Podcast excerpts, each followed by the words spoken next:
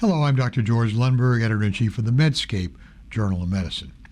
I don't recommend books very often, but if you were ever an intern, or are an intern, or going to be an intern, or supervise interns, or are going to be taken care of by an intern, you ought to read this new book. It's called Intern, and it's by Dr. Sandeep Jauhar, who joined us in our studios in New York to describe one little piece of his very interesting book. Dr. Jauhar.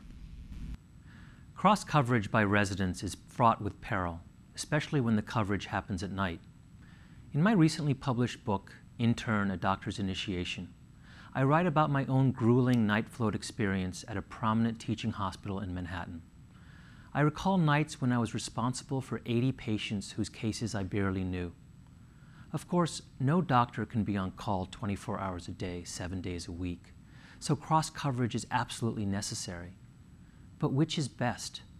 To be cared for by a fatigued resident who knows your case or a rested resident who does not? Of course, this is a false choice. The optimal system would provide rested night floats with all the information they need.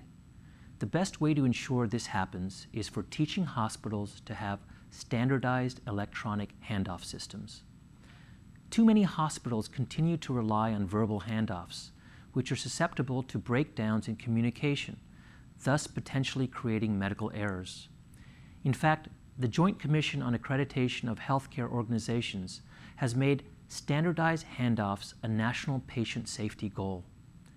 In my book, I write about a cancer patient for whom I wrote an order for a drug in the middle of the night to treat intractable hiccups.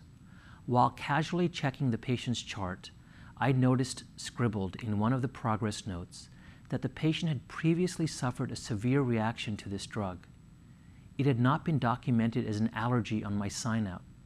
I immediately canceled the order, relieved that I had caught the mistake in time, but alarmed at how easily it might have slipped through the system.